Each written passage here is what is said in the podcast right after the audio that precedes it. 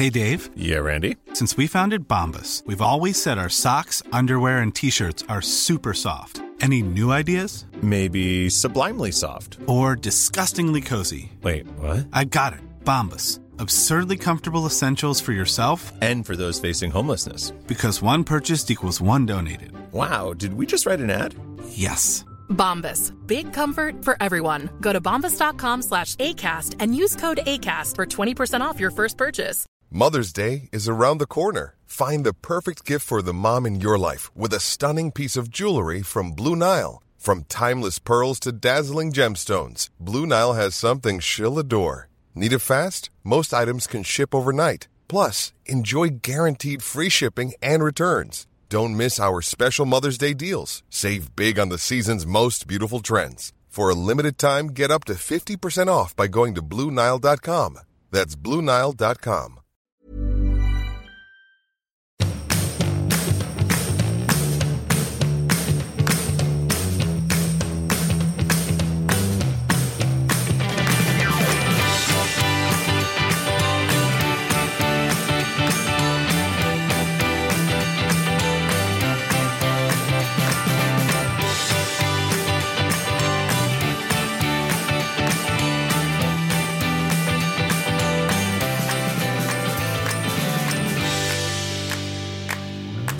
Hallå Ann. Hallå Afrika, tell me how you doing. Du, det var inte många timmar sedan jag träffade dig. Vi har ju typ inte borstat tänderna ihop, det är väl enda. Ja, liksom. Gud, det känns som att vi har varit på turné ett halvår. Men det är ju bara fem veckor. Men det var sjukt ändå, vi har ändå gjort sju gigs på fem veckor. Det är ja. ganska mycket. Ja, det är det verkligen. Med liksom livspussel i form av varannan vecka barn och logistik. Och du i trehundra flyttar och allt vad det är. Mm. Jag sa till Mattias när jag kom hem igår, vad smidigt allt har gått. Han var så här, ah, jättesmidigt älskling, du som har bott på hotell typ. Men det här är ju någon liksom inställning då, att när man är på turné så är allting high life. Man bor på hotell, man njuter, man softar. Herregud, vi har ju åkt bil överallt. Hur många timmar har vi kört bil den här veckan? Nej men alltså, vi har åkt så mycket bil, så bil, så bil. Alltså jag har sett träningsvärk i hela höger ben. Ja, igår kändes det som att någon hade slagit på mig med en träpåke när vi gick ut och skulle köpa kolanappar, vår nuvarande favorit. Nej men det är ett hårt jobb alltså. Jag bara känner så här, Mick Jagger liksom, allt är förlåtet. Men så här, hur pallar de? Nej men å, å andra sidan så tänker jag att Mick Jagger, han sätter sin bil och sen så får han allt vad han pekar på från en assistent och sen så går han upp på scen och gör sin grej. Vi kör. Jag har fixat allting med stället innan jag, bok, jag har hand om alla bokningar, jag har hand om alla gästlistor, jag har hand om alla biljetter. Vi skriver om manus på vägen, fixar, putsar, gör det per ort liksom. Vi går in och repar innan. Vi kör tekniskt rep med tekniker. Vi ska sminka oss själva. Klä ska, oss själva. Ska, ja, men det, ja men du fattar, det är liksom så här, vi gör ju allt. Och sen ska vi gå allt ut och efter. Och då ska vi också gå ut och så här, köra eftersläck med fansen ja. och följarna. Mm. Eh, så det är väl klart att så här, man är liksom turnéledare, producent, assistent och roddar i ett. Det är klart ja. att det är tär. Men jag kommer ihåg den där killen eh, som gick ut med oss. Han och hans tjej gick ut eh, när vi käkade middag där i Karlstad. Ja. Och han var så här, wow. När jag var nitton var jag med i ett så här hårdrocksband i något år. Ja. Men jag pallade inte. Jag var nitton. Jag var så här, okej. Okay, eh, nej, det är nog inget liv jag skulle så här kunna leva allt för länge. Samtidigt så är det ganska spännande tycker jag, för man kommer in i sin lilla bubbla och den är ganska mysig. Det är allting där då, man går upp, man så här blir utskiten ur en babian ass typ på kvällen och så här, sen blir man upplockad av så här, ja, fansens kärlek. Och sen åker man till nästa ställe. Det är en ganska förförisk tillvaro. Men kickar upp och ner, upp och ner. Grejen är att det är ju liksom, man brinner ju upp ganska snabbt. Ja, men saken där jag tänker på, för att jag vet i alla fall när de stora banden eller liksom så här Beyoncé ut och turnerar, då kör ju de stenhårt i liksom fyra månader, tre, fyra månader. Och så kommer de inte hem emellan. Nej, nej. Och det är nog ganska klokt. För då får de behålla sin lilla pseudovärld och liksom ja. göra det där. För de är helt inne i det. Vi ska ju liksom kastas tillbaka till en vardag. Och parallellt under tiden vi sitter och kör så ska vi också rodda trehundra andra projekt. Ja, och jobba med... Ja, men det är ju liksom precis... Det här är ju bara en litet sidoprojekt på vårt papper. Men för de andra som gör det här så är det ju liksom en året runt grej. Ja. pratar med min kompis Tobias Persson, och han gör den här Man på prov, och han har hållit på och skrivit manus ett år, provspelat ett halvår, sen haft en regissör som har skrivit om, alltså det, vi är så här, wihuhu. Så att det, det är väl det som jag tror också har varit jävligt tärande, man gör allt annat samtidigt. Det vore kul att bara fokusera på någon sån här grej någon gång. Alltså, måste vi, kan vi inte bara prata lite om vad som har hänt eh, de sista två? Vi måste väl ändå säga att våra bästa gigs var ju ja. utan tvekan, alltså där vi fick ändå bäst recensioner var ju Gävle. Ja, det rörigaste. Det rörigaste, och vår kanske sämsta show. Men grejen är att när allting blir så där rörigt, då kämpar man ju på också. Ja, då sant. blir man ju så här, då blir spontanarna dubbelt så roliga. Stockholm var ju lynchstämning, alltså det var så roligt. Ja. Alltså folk var helt galna i publiken. Mm. Folk skrek, det var trehundrasjuttio personer bara satt och skrek mm. hysteriskt. Då blir man ju så high on life så det är ju helt otroligt. Det var, om man tänker på hur det var innan så eh, var det verkligen otroligt att det blev som det blev. Men vi har ju verkligen fått vara med om allt. I Örebro ah. så var det liksom fyrtio pers. Men ah. de fyrtio persen var helt otroligt ah. bra. Men vi, det, det vi har lärt oss är så här, själva liksom stället man är på är ju verkligen A och O. Ja, och det här är ju mer som en stor upp än som en, liksom en stor mm. show. Halmstad, ha, Halmstad live. Nej, men när ska vi prata om Kalla Balik i Halmstad? Till att börja med så kommer vi dit. Då är tekniken så här en och en halv timme sen. Så att vi ska köra ett tekniskt rep. Och det är vi, vi interagerar mot ett bildspel på sextio bilder. Och ofta ska, man kan bygga upp en show på två sätt. Man kan bygga upp en show att så här, bilderna driver spelet. Eller vi driver bilderna. Det är två olika vägar att gå. Så då kan det vara så här. Och nu ska vi titta på den här bilden. Eller nu ska vi kolla på den här filmen. Alltså, ja. Och sen så påas man. Och då trycker någon en knapptryck framåt, lite som en föreläsning. Vi vill ju att bilderna ska accentuera det vi säger så att det får en dimension till. Så vi måste ju alltid köra ett tekniskt rep med en tekniker innan. Den här killen var en och en halv timme sen. Jag var så här, är det någonting du inte förstår nu? För nu måste vi göra ett snabbrep liksom. Då måste du säga till mig på en gång så går vi igenom det. För det är superviktigt att det sitter. Absolut. Funkar tekniken? Funkar myggorna? Det var någon annan kille som testade myggorna på oss innan och då hade vi inte stoppat in dem i några kläder eller någonting. Eh, så när vi kommer upp på scen, som för övrigt är en jättescen med ja, kravallstaket framför och typ sju meter upp, så det, satt, det kändes som man satt själv uppe i, så här, i en träd och tittade ner på typ några kottar ja. Men å andra sidan så här, jaha, nu har vi gjort det liksom. Ja, men vänta, hela första akten så sprakar min mygga så mycket mm. så att publiken fick inte hålla för öronen. Och bonk hörde jag hela tiden också ja, bonk. Ja, men det var ju så här, det blir bonk, bonk. Ja. Bonk. Alltså sådana, så fort man liksom vrider sig snett åt vänster så bara bok. Ah. Och det förtar ju såklart. Tekniken förtar ju stämningen. Så tar vi av myggan till sist för att det funkar inte. Och då är det ingen som hör istället. För att det är så stor sak. Ja, precis. Så och sen så, så här... pajar bildspelet. Han tajmar inte vad vi sa. Alltså nej, det var nej, bara så här. Någon brud satt där och gäspa. Någon annan satt och kollade på. Men det är inte konstigt att du gäspar, de hör ju ingenting. Nej, nej, jag vet. Nu sitter ju där för våran skull helt plötsligt. Som att vi så här, så här, har roliga timmen typ. Det var, äh, det var verkligen en... Eh... ett helvetes race. Alltså det var ett stålbad utan dess lika. Nej, nej, vi var helt knäckta efteråt. Ja, och så ska man så här gå ut då efter första akten och så här, då kör vi en gång till. Ja. Nej, den, den var hård. Inte kul. Alltså jag har aldrig velat att en show skulle sluta så fort. Nej, jag tycker det är så roligt. Jag kommer ihåg, jag kommer ihåg en rolig krönika där Alex Schulman skrev att han hade varit och skulle signera sin första bok och så kom det typ en pers. Oh, fan. Den är också så här. Alltså, det är en sån, man känner sig liksom förnedrad. Ja, man, och man så här, sitter där och är till åtlöje liksom. Ja, så tänker man så här, men vad, jag var inte bättre än så här. Ingen tyckte att jag var mer intressant än så här. Nej. Ja, men kan vi prata om så här, för vi var ju så här, men nu på slut sista då, då ska vi fan köra på lite. Vi var ju otroligt frigida den här turnén så vi har ju liksom inte sponkat eller någonting. Vi går hem och lagt oss vid elva tolv och mm. tagit ett par artiga glas med våra vänner och både från Gävle och Västerås har vi kört hem och Stockholm gick jag hem tidigt för då hade jag ju Pennys barnkalas dagen efter. Det var ju ändå premiärkvällen. Då körde du på lite. Men så nu tänkte vi, nu jävlar ska vi gå ut liksom. Mm. I, och i, Mal- i Malmö. Då tänkte jag, jag ska bara gå ut lite granna. Men vi behövde tömma oss, tror jag. Ja, och framförallt men, du, Ann. Ja, men Halmstad var ju, eh, Halmstad var ju en sån festligt, oväntat festlig stad. Det var ju så att komma till Rivieran. Det var så ett jävla stora party. Uteställen och bara shotsluckan och här, fortfarande sms och grej, olika grejer till min Insta från alla mina bästa kompisar i Halmstad. Precis. Du blev ju liksom, vad ska man säga, bygdens dotter helt plötsligt. Ja. Du kommer upp för, upp för en bronsbyst av dig på torget. Jag ska vara stadens nyckel. Det här fick jag i morse. Hej Ann, vårt möte i baren gjorde starkt intryck på mig och gav positiv energi. Din värme och sympatiska närvaro laddade mitt batteri. Och lite annat. Och lite annat. Och grejen är att det är ju så här, det är jättehärligt att gå ut med alla de här unga människorna, men de har ju ett annat tempo och ork än vad man själva. Men det har man ju plötsligt glömt bort. För nu är det ju liksom roligt. Man, man smittas ju av deras energi. Det var så lyckligt. Det var ju som att du gick ett segertåg. Det var som kungen eller drottningen hade återvänt hem. Och här kommer du Lalia in. För när vissa blir människor blir fulla så blir de liksom lite mer utav sig själva och andra blir mindre utav sig själva. De går inåt och sådär. Men du blir en annan. Du blir Ilalia. Alltså hur då, hur då, Ilalia. Hur då? Hur då? Nej men du släpper allt. Du liksom så här, du tar inte ansvar för någonting och du bara så här, du gled omkring där ute i runt sju grader ut i t-shirt och pennis och pennisandaler som jag kallar dem för. Bara så här fyrtiotvå. Vila i frid. Vila i frid.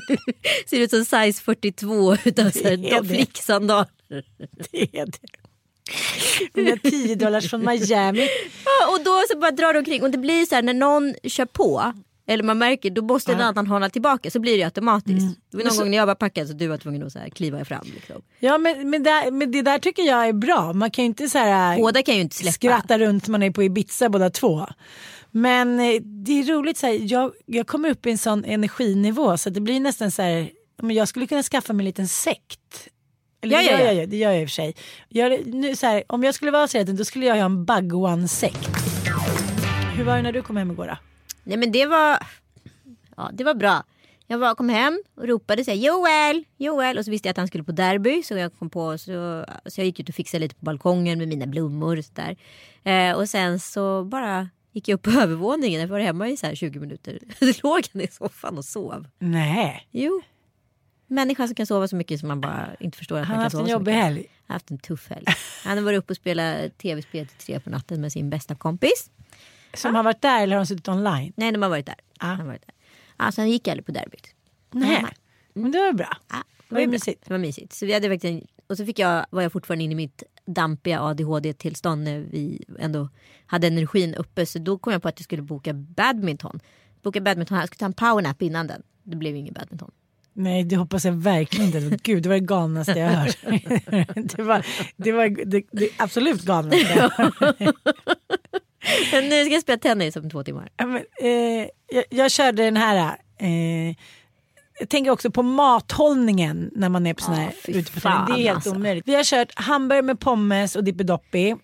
Sen körde vi en pizza. Mm. Och så körde vi hamburgare på vägen hem igår. Och sen när jag kom hem... Då körde jag också en hamburgare. Jaha, du dubbla. Doppfäll. Så nu är jag så här, nu jävlar. Nu har jag hört av mig till min P T. Nu är det bara så här, paniken. Majträning. Ja. Mm.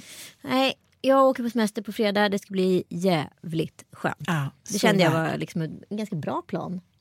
Ja, det var en jättebra plan av dig. Själv ska jag till Gotland och... Eh, Ja, plantera blommor, vara med barnen. Öppna upp inför sommaren. Gud vad härligt. Och plåta ett omslag. Mm. Du vet ju hur det är då. Man tänker som, det blir inte så mycket jobb. Nej, man. nej, nej. Nej, just det. Och så är det det värsta man gör i hela sitt liv. Man nej, säger, man, säger det, man plåtar ett omslag. Så här kommer jag aldrig mer göra om ah. med barn. Mm. Och sen så gör man det ändå. Mm. Och sen så allt som ska fixas. Man tänker, man, det behöver inte fixa så mycket. Mm. Tjena. Tjena. Det är ingen som har varit där på ett år nu. Typ. Nej, men och sen så kommer ju också det här... Buhu, buhu, lyxproblem. Ni fattar vad jag... Alltså, ah, ja, ja, absolut. Ja. Men liksom så kommer ju också det här när det kommer... så många människor i team hem till ens hem och klampar runt och ställer kaffekoppar överallt och liksom så här så man också är lite värdinna för hemmet på något ja, sätt samtidigt klart. Som man är huvudpersonen där. Ja, men det är lite som när Attilas hunner kommer och bara barrikaderar sig i två dagar för sen drar vidare liksom. Jag vet, men nu är så det... det ser ut som ett krigsfält när de åker ja, därifrån ja, ja, varenda ja, ja, ja. gång och då ska man städa alltihopa igen. Men när vi spelade in eh, den här reklamserien, eh, det var ett färgmärke, då var ju vi där i tio dagar. Ah. Mm. Ett team på typ tjugo pers. Mm. Och förra året så var någon annan som var där, då kommer de dit ett team, då var de i och för sig bara fem personer, men flyttar in. Ja.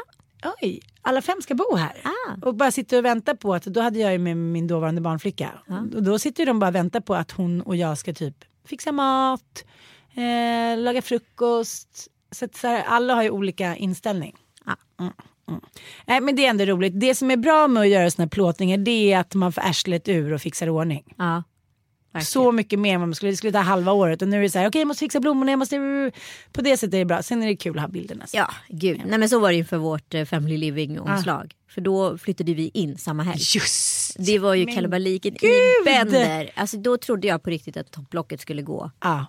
För det var, vet, fanns ju ingenting att plåta eller? Nej. Alltså ingenting var ju på plats. Nej. Och så Tom vi fick ju såhär stagea varje med. miljö. Och Tom Allan var ju på sitt rövmör. Han hatar såklart liksom. Ja men han ska ju inte utsättas för sånt. Nej. Där. Det får man ju respektera liksom. Ja, mm, ja, men det gick bra. Han var faktiskt väldigt duktig för en gångs skull. Han var väldigt gullig, det var ett mm. väldigt fint omslag. Men det hänger också ihop med vem som plåtar. Ja. Och de är väldigt duktiga tycker jag, både så här, mamma och family living på just barn. Ja. Setupen. Ja, verkligen. Ja, men det är family living här nu också. Men Malmö måste vi ändå säga var vår bästa show. Ja, där satt det, det flög. Men, men det är också, det är också så här, lokalen. Ja, så skön lokal. Typ heltäckningsmatta, vadderat. Det var ah. ju på Malmö Clarion Live. Ja, ah, precis.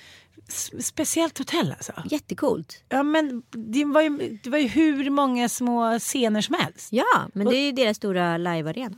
Men du, var så roligt när den där eh, rosa elefanten, vi bara, gud vad gulligt, vilken installation. Sen bara, jaha. David Batra samtidigt. Mm, kul. Shit, vilken business det är alltså. Ja. Ah. T-shirtar och... Åh oh, gud, vilken business. Nej, men... Vi kanske ska sälja två t-shirts. Jag vill ju sälja t-shirts. Här har du din chans. Nej, men ska alltså... du sitta där utanför efter showen då? Varsågoda. Ja. Jag kommer bara kronor. Ge bort dem. Ah, men ta, ta, en, ta en extra. Nej, verkligen business alltså. Herregud, du har ju sett showen. Det är ju några som, som liksom tunga... elefanter som verkligen drar publik alltså. Ja, men de, fan vad de har jobbat hårt och länge och hur mm. många år han håller på och slitit för att få upp äh. sitt varumärke, och nu är han ju verkligen, nu behöver han ju inte duva upp sig med Johan Glans för att dra publik, utan nej. Nu kan han köra själv. Men det är tjugofem år.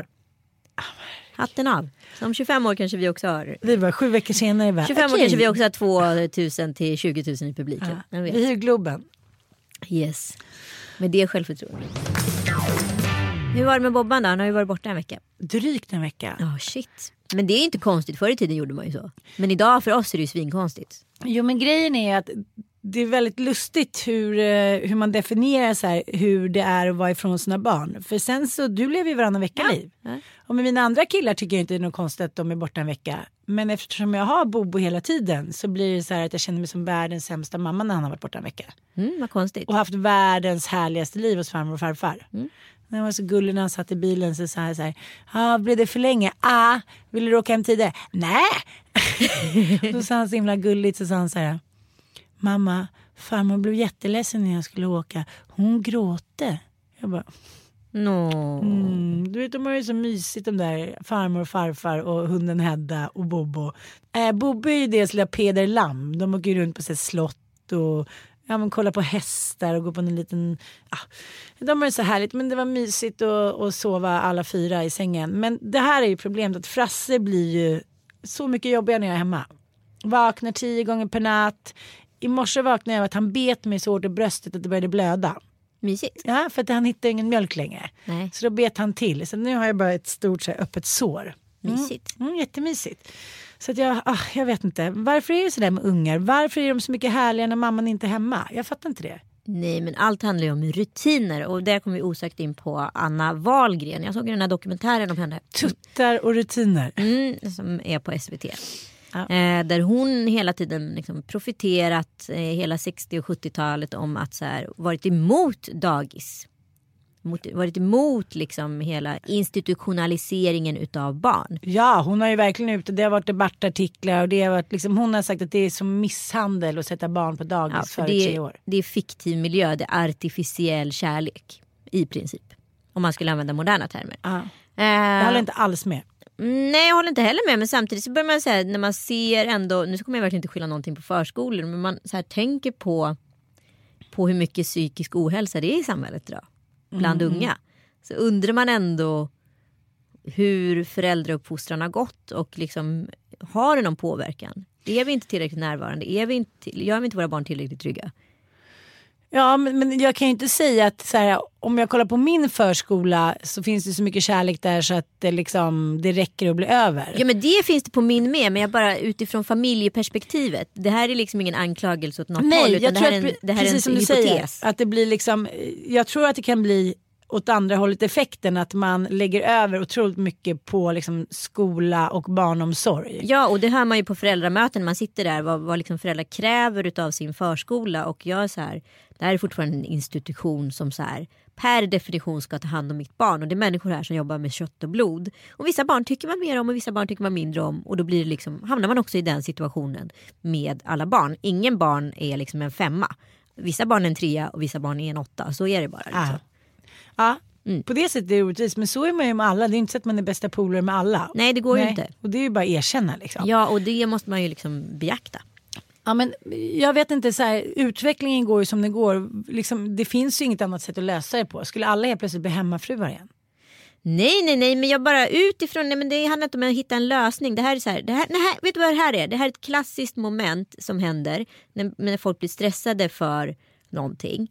Eh, exempelvis när man så här gör slut med sin kille eller liksom när man är bråkar med en bästis eller så vidare. Då vad heter, sätter en tredje part alltid på gå in, sätter igång att försöka lösa problemet åt den. Det här kanske inte handlar om att lösa problemet. Det här kanske bara är en så här ventilation. Man kanske ja. inte behöver gå in och lösa problemet. Men, men, i men liksom, det, hypotesen då... är ju intressant tycker jag. Ja, men har absolut. Det påverkats eller inte? Det vet vi inte. Ja, men det, det är klart att vi har påverkats. Det är jag helt övertygad om. Eh, den tryggheten som ändå sitter i mig från att min mamma typ alltid var närvarande. Den ligger ju där som en så här mjukt skal över mig när allt annat liksom rasar. Men jag har ju varit på dagis hela livet. Eller liksom hela min uppväxt. Liksom. Eh, min mamma var ju hemma med mig i ett halvår. Jag var ju två och ett halvt när jag kom från Sverige. Men sen började jag när jag var tre. Okej. Okay. Ja. Och jag kommer inte ihåg någonting i princip från dagistiden förutom att det var toppen. Men liksom, man vet ju inte hur det hade varit om en person hade varit hemma med en. För den jämförelsen kan man ju inte göra. Men jag tycker det är så olika, så olika barn. Som min Ossians fyller sexton nu. Du vet, efter elva månader då klättrade han på väggarna. Ja. Det var så här, han var så uttråkad så att han... För honom var det underbart att börja på dagis. Både Ilon hade nog kunnat vara hemma mycket längre. Även Dante. Eh, Bobo också. Frasse var ju bara så här... Nej, men alla förstår ju hur svårt det är att motivera sig själv att sätta in sitt barn på förskolan och tänker hela tiden så här, gör jag verkligen rätt? Den där första lämningen utav ett barn. Mm, när mm. barnet skallskriker och funderar på vad fan ska du göra med mig? Varför ah. lämnar du mig här ah. med okända människor? Kan du inte berätta lite om... Um... Nej, men jag tycker det var jättespännande. Jag har liksom en medial bild utav Anna Wahlgren och det här var ju ändå ett porträtt som verkligen liksom frambringade hennes styrkor och svagheter. Liksom, utan det var en väldigt neutral skildring utav henne. Mm. Man fick höra hennes extremt trasiga uppväxt med den här pappan som misshandlade dem som var någon typ av byggherre nere i, i Malmö och mamman som absolut försköt barnen och bara så här, födde fyra barn och inte ville ha någonting med något barn att göra och framförallt inte Anna. Så hon hamnade på internatskola väldigt tidigt och där träffade hon han, hennes första make som, som då är trettiofem år äldre än henne och är då pappa till Sara Danius. Mm. Så Sara Danius är ju Annas allra första barn. Mm. Och sen fick hon ett barn till med honom och de var tillsammans i fyra år och sen tog det slut och sen gick det i en stridström. Och det hon hela tiden försökte göra var ju att hitta det där hemmet. Hon skulle ha så många barn som möjligt för hon ville inte att något barn fick lida på det sättet hon själv hade gjort. Hon ville inte bli förskjuten. Därför var hon också emot dagis som institution. Aha, hon ville inte att någon skulle känna sig övergiven. Nej, mm. så att hon levde ju liksom i ett kollektiv med sina barn där alla barnen fick hjälpa till i hemmet. Liksom de, det är en, var en liten så här dokumentärklipp från när sexåringen sitter och skär tomat till salladen. Alla barnen var, hon var ju överklassuppvuxen mm. så att hon hade ju alla fina manér så alla barnen var ju väldigt artiga. De fick ni, som Sara Danius sa i ett sommarprat som hon var med i. Att de fick lära sig att niga till och med uppförsbacken och gick förbi så här, en handlare på gatan. Alltså det var väldigt liksom, mycket ordning och reda. De kunde alltid ha med sina barn på alla fester för de förde sig perfekt. Och allting var liksom militäriskt men harmoniskt. Enligt Anna. Enligt Anna. Sen mm. så är det väl olika det där. Sen dog ju ett barn. Och då sa hon själv liksom sagt att hon var i töcken i ett år och bara sponkade ner sig varje helg för att döva ångesten och inte liksom... Hon gjorde allting på rutin. Hon var som en robot på dagen och lagade mat och gjorde så vad hon skulle liksom. Men hon var inte med, närvarande. Så hon såg inte sin egen sorg, hon såg inte sina barns sorg. Eller rättare sagt, hon såg kanske bara sin egen sorg. Um, och sen så var, bara liksom löste hela dagens bestyr. Och när barnen hade somnat så sponkade hon ner sig till, liksom, till hon blev medvetslös. Och sen så vaknade hon. Mm, du är jätteansvarsfullt. Väldigt ansvarsfullt. Men grejen är att under de här åren efteråt så bodde ju eh, Anna och alla hennes barn i en stor jävla lägenhet på Östermalm. Ja. Och eh, under de här första åren efteråt så hon drog ju inte liksom upp, vad heter det för? Hon drog ju inte isär gardinerna på flera år. Nej. Och sen var det helvetes massa fester där jämt. Hon gick iväg, kom hem sex på månaden. Det var hennes fyllekompisar som kröp ner i sängarna och döttrarna och tafsade. Så, att, så här, det här jätteharmoniska, vet inte. Nej, det, det är absolut. Ja. Det, har, det erkänner hon också i dokumentären. Mm. Så var det inte. Hon blev ju mamma innan myndig ålder.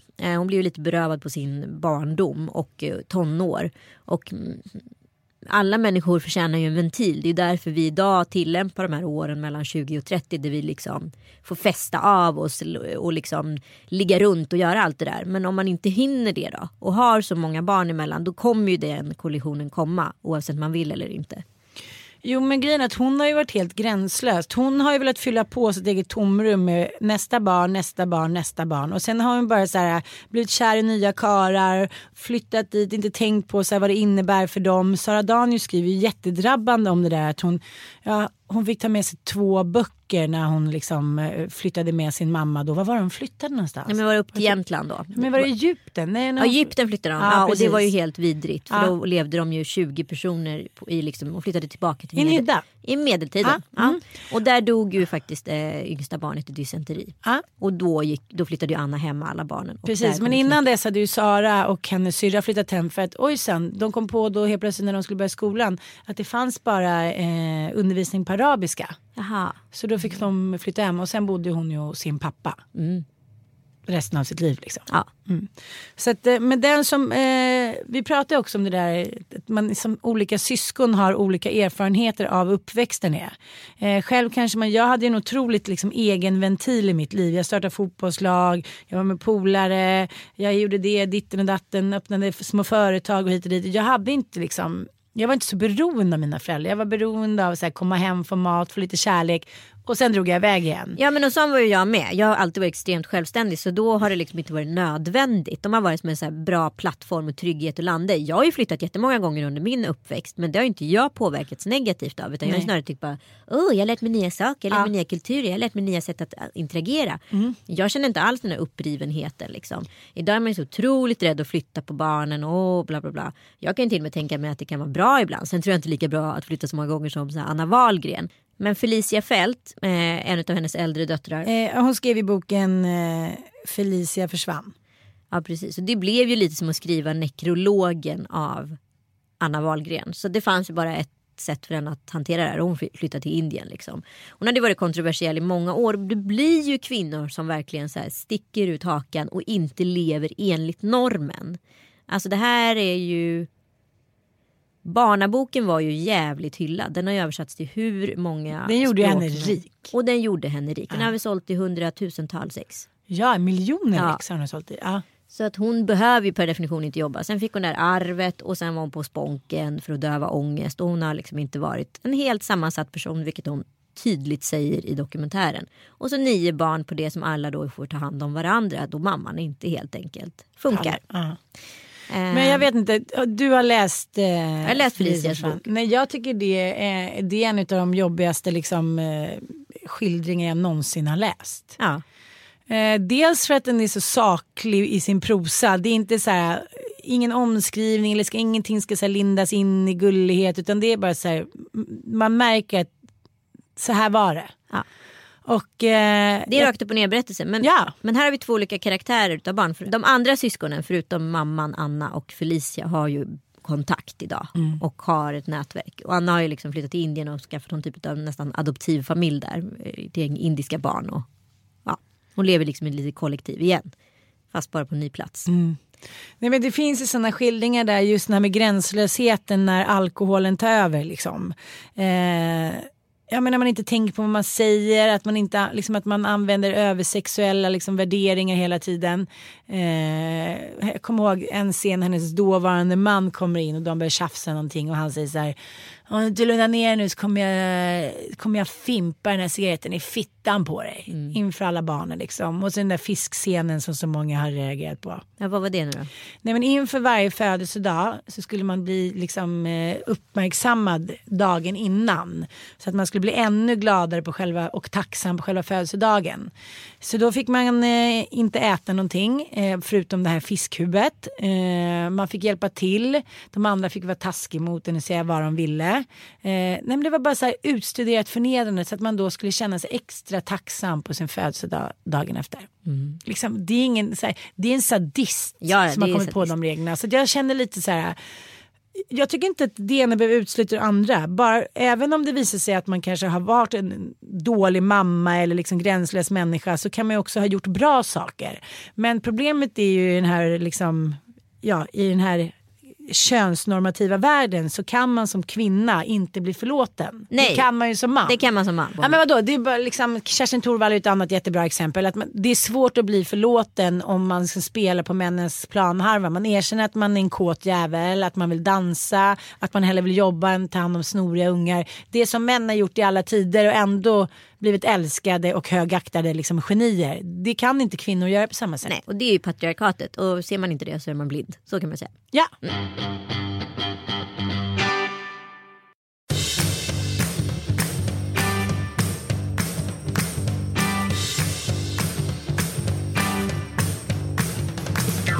Det är ju svårt. Jag tycker, jag tycker det är en extremt svår diskussion i och med att hon är kvinna. Jag vet, och jag känner själv att jag dömer henne hårdare för att hon är mamma. Mm.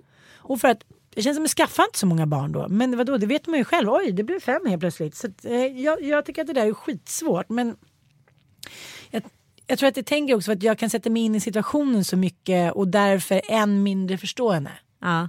Förstår du vad jag menar? Ja, men vadå, berätta. Nej, men jag tänker... Om man tar i min egen liksom, uppväxt och... Ja, men... Min pappa. Eller, nu dog ju både min farfar och min morfar tidigt, men just det där att det är så här, jag har alltid omgett mig av starka kvinnor liksom. Mm. Starka kompisar, min mamma var stark, mormor var stark, det har liksom varit järnladies. Så för mig har det alltid varit i min sinnesbild liksom, av världen, så har det varit ett matri- matriarkat och jag har bara tänkt så här, gud, vi kommer ju snart ta över att så här, snubbarna, de är bara liksom, vi har spelat med deras spel för att de har varit fysiskt starkare och tjänat pengarna. Men då kan inte du känna sig lite så här själv, självrannsakan ibland runt liksom en egen, alltså jag känner själv att så här, fan, precis när vi fick Penny liksom, vi var inte färdiga liksom med vuxenvärlden. Nej. Alltså vi ville liksom festa och vara, och tänkte också så här ekvationen att så här, livet funkar jättebra, man kan, barnen bara adderas på, man kan köra på som vanligt liksom. Vi var ute och partaja liksom till tre på nätterna i några gånger och sen så inser man att man är bakis på dåligt humör i slutändan, så går det ut över barnet, man blir trött på barnet och bara så ah. Och sen så inser man att det är man själv som lever fel. Den lä- lärdomen har, får ju alla gjort som har fått barn. Mm. Att någon gång att det inte så här funkar. Men det har väl du också. Kan man inte ändå ha en förståelse någonstans för Anna Wahlgren utifrån det?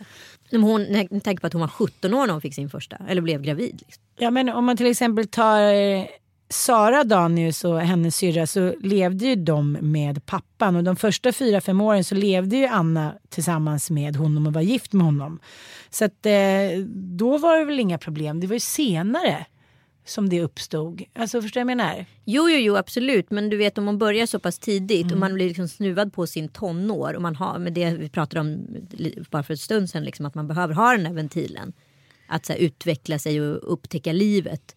Att då så här, hon ville ju hela tiden, det fanns ju två sidor, och sen hon ville ju vara en ung vuxen, men hon ville ju också vara den som som så här återskapade någon form av normalitet och en familj som hon aldrig fick, men misslyckades gång på gång, och varje gång man misslyckas så kommer det ut någonstans och det bara orsakar mer och mer ångest, och det är hon ju jättetydlig med i dokumentären. Men det är ju väldigt så här, såklart komplext när man är uppvuxen utan att någon direkt har brytt sig om en. Ja, men har du inga liksom spelregler, har du inte förstått hur, hur en situation är skapad, då kan du inte heller värdera situationen, vet du inte heller hur du löser den, för då är du, då är du den första upptäcktsmannen på jorden som gör det.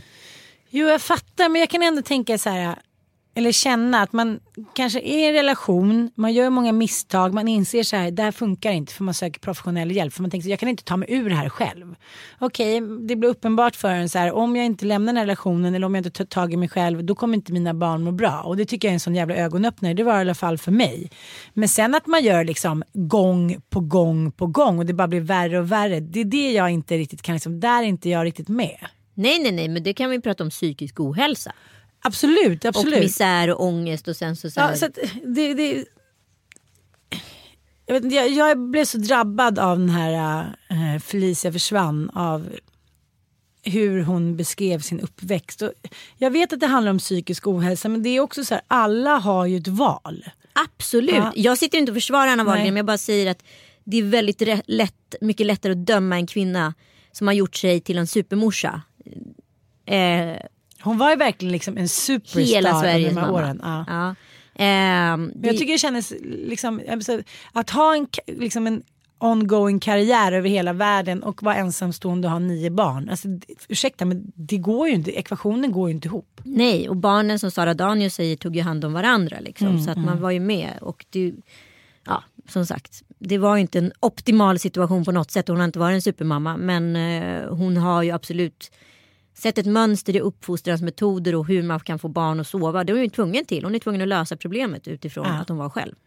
Men varför hon... skaffade hon så många barn? Hon ville hela tiden återskapa den här familjen då, som hon inte fick. Som hon säger. Och sen så hade hon inga preventivmedel. Hon träffade en kille och började träna teater. Blev hon gravid på två månader.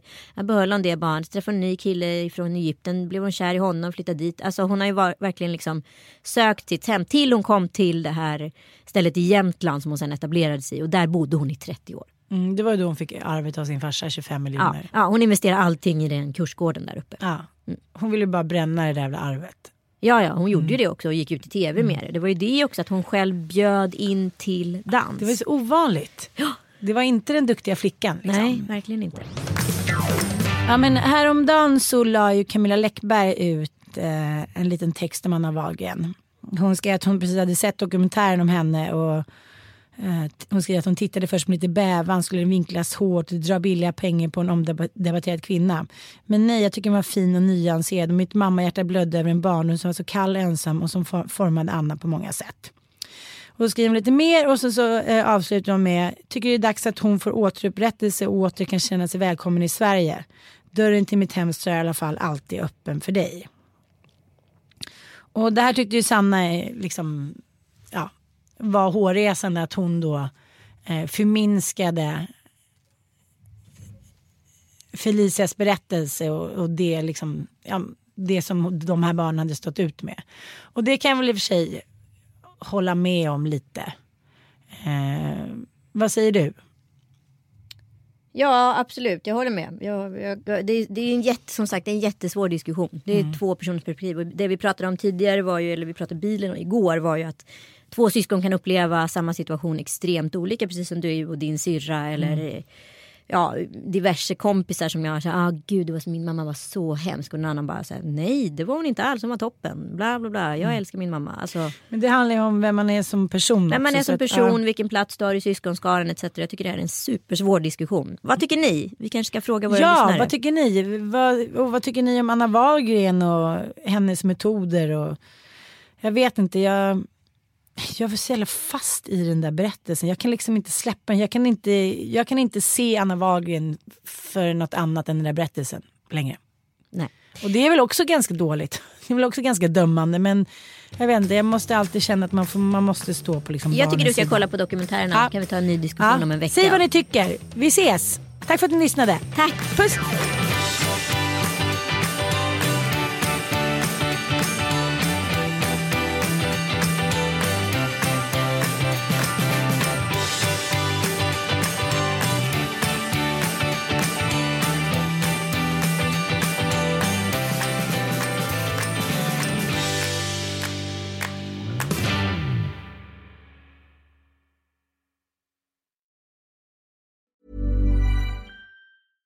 Imagine the softest sheets you've ever felt. Now imagine them getting even softer over time. That's what you'll feel with Bowl and Branch's organic cotton sheets. In a recent customer survey, ninety-six percent replied that Bowl and Branch sheets get softer with every wash. Start getting your best night's sleep in these sheets that get softer and softer for years to come. Try their sheets with a thirty night guarantee. Plus, get fifteen percent off your first order at bowl and branch dot com. Code BUTTERY. Exclusions apply. See site for details. A lot can happen in the next three years. Like a chatbot may be your new best friend. But what won't change? Needing health insurance. UnitedHealthcare Tri-Term Medical Plans are available for these changing times. Underwritten by Golden Rule Insurance Company, they offer budget-friendly, flexible coverage for people who are in between jobs or missed open enrollment. The plans last nearly three years in some states, with access to a nationwide network of doctors and hospitals. So for whatever tomorrow brings, UnitedHealthcare Tri-Term Medical Plans may be for you. Learn more at U H one dot com.